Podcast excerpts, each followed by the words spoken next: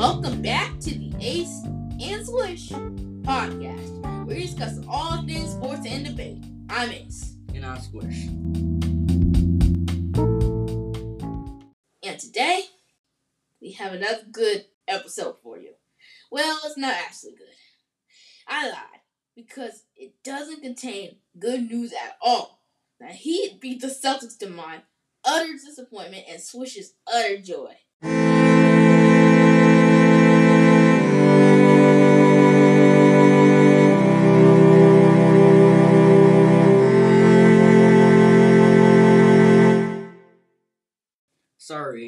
Personally, I would feel horrible to root for a team as infuriating as the Celtics. Yeah, and they are infuriating. Just when I think Derrick White hitting in that buzzer beater is the start for the Celtics making history and completely humiliating the Heat. The Celtics had a terrible game across the board. Tatum rolls his ankle, and Brown once again raises questions about the fit between him and Tatum. We wasted all that Celtics pride And Celtics luck. Just to completely melt down on the biggest stage possible. Mm, mm, mm. Well, at least, Ace, you can take solace in the fact that the Celtics won three straight games, which should have never happened. The Heat should have just closed it out immediately. But it's an achievement that only three other teams had accomplished up to that point. Yeah, but we're trying to win an 18 championship to brag it in the Lakers' faces, not win three straight games. That's true. And even I was about to start thinking the Celtics would win Game 7. But I remembered, if there's any team that can get over in heartbreak that quickly, it is Erik Spoelstra, Jimmy Butler, and the Miami Heat. I still possess worries about them going up against a daunting opponent in the Denver Nuggets, but I have to feel some pride in them coming back. Heat pride. Zip it! Just zip it! That pride won't last for long, Swishy, because the Nuggets will completely decimate you. Putting feelings aside, we must discuss what we think the Celtics are going to do this offseason. Get rid of Jaylen Brown? Possibly. Fire Coach Mazzulla? Another possible option. What do you forecast Brad Stevens will do this offseason? Starting with Brown, the completely dismal performance he posted the other night probably will give the Celtics some pause on giving him the five year, $290 million contract extension he's eligible for this summer. He had eight turnovers, which is completely unacceptable. His ball handling ability has been scrutinized for the second straight year, and he jacks up infuriating three point shots. Safe to say that's not a very great recipe to get a payday this offseason. Are you really going to give a guy that's your second option and not even very reliable anyway that kind of money? The Celtics have to ask themselves that question this summer. And the answer to that question, Swish, is that they shouldn't. And I predict Jaylen Brown will get pissed off about not getting that contract extension and potentially ask for a trade. I'm okay with that. Sorry, Jaylen. It's just not worth that kind of money.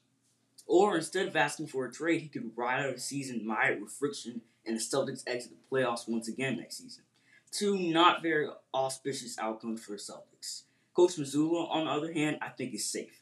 Sure, his refusal to call timeouts, his lack of great defensive coaching, and seeming disdain of playing Robert Williams and Al Horford together contributed to the difficulty the Celtics had this season, but he was still brought in during difficult circumstances after the Ime Udoka situation. And the Celtics lost a ton of talent off the bench this year with Udoka, Damon Stoudemire, and Will Hardy gone for other jobs. I think they'll give Coach one more season with his own coaching staff assembled before making a decision on whether he's worth keeping or not. His blunt answer didn't help shift the narrative either. One more, Joe Mazzulla, or else you're going to get fired. Anyway, let's talk about the Celtics. Their failure is giving me too much pain. Let's discuss the two latest coaching hires. Nick Nurse to the Philadelphia 76ers and Adrian Griffin to the Milwaukee Bucks. Let's start with the former and dissect Nurse's fit with Philly.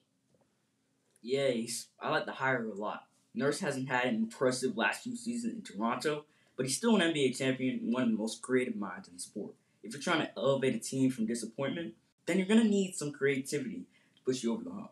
I'm intrigued to see how Tyrese Maxey especially develops under Nurse, who successfully aided Fred VanVleet in his journey to becoming an all-star caliber guard. Man, I believe Nurse is average based on how he coached with the Raptors. Really, the only reason he won a championship is because of Kawhi. He won't be able to fix the problems of Philly's roster. They might not even have James Harden next season, with the rumors swirling around. That's true, Ace, but he's about the best coach you could have on the market to maximize whatever the 76ers have next season. He won't eminently turn the Sixers into championship contenders, but he's definitely an upgrade over Doc Rivers. Fair enough, Swish. Just don't be surprised when in a couple seasons, Nurse gets fired by the Sixers. All right, let's move on to the Bucks Griffin hire. Good hire by the Bucks considering the viability of the coaching candidates. Griffin has developed a very good reputation across the NBA for coaching high-level defensive teams and for player development. He was Nurse's top assistant in Toronto as a former player and was also highly endorsed by Giannis Antetokounmpo during the coaching process, even visiting Giannis' house. I believe that Griffin, being a former grit and grind kind of player, will be a leader in the Bucks locker room and unite the team. He's also the father of Hawks forward AJ Griffin, so Bucks and Hawks games should be an interesting family affair, to say the least. Yeah, I think his experience as a player is really the main differentiator. Really, those guys know how the game works more than anyone else, in my opinion. Alright, let's move on to the topic all of you have been eagerly waiting for the Heat and the Nuggets finals. Listen, guys, you all know who's going to win, right? The Heat. No, Swish, you're completely wrong, you wrong, you wrong.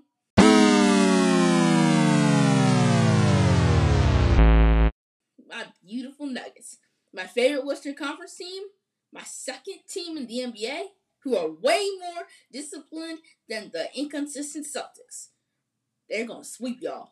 Yeah, it's not even going to be much of a series.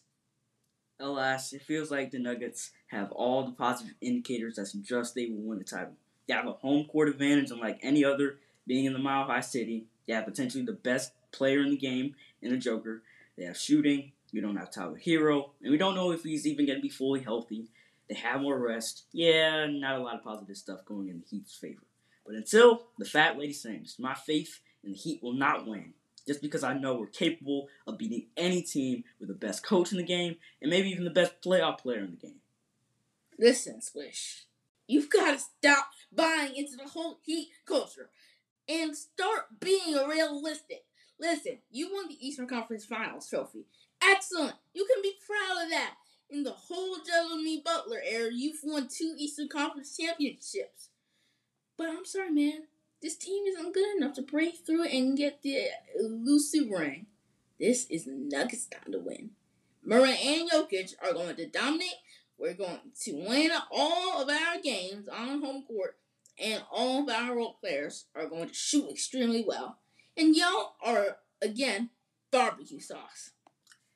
On paper, it doesn't look like an even matchup. I get that. The Nuggets are highly likely to win based on what we see. They move the ball, make all the extra passes, shoot, have excellent synergy, and play solid enough defense to win ball games.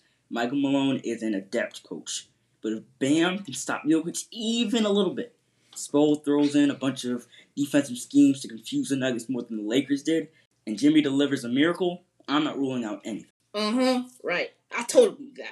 Anyway, Nuggets in six. The series is over before it started. Heat in seven. Wrong.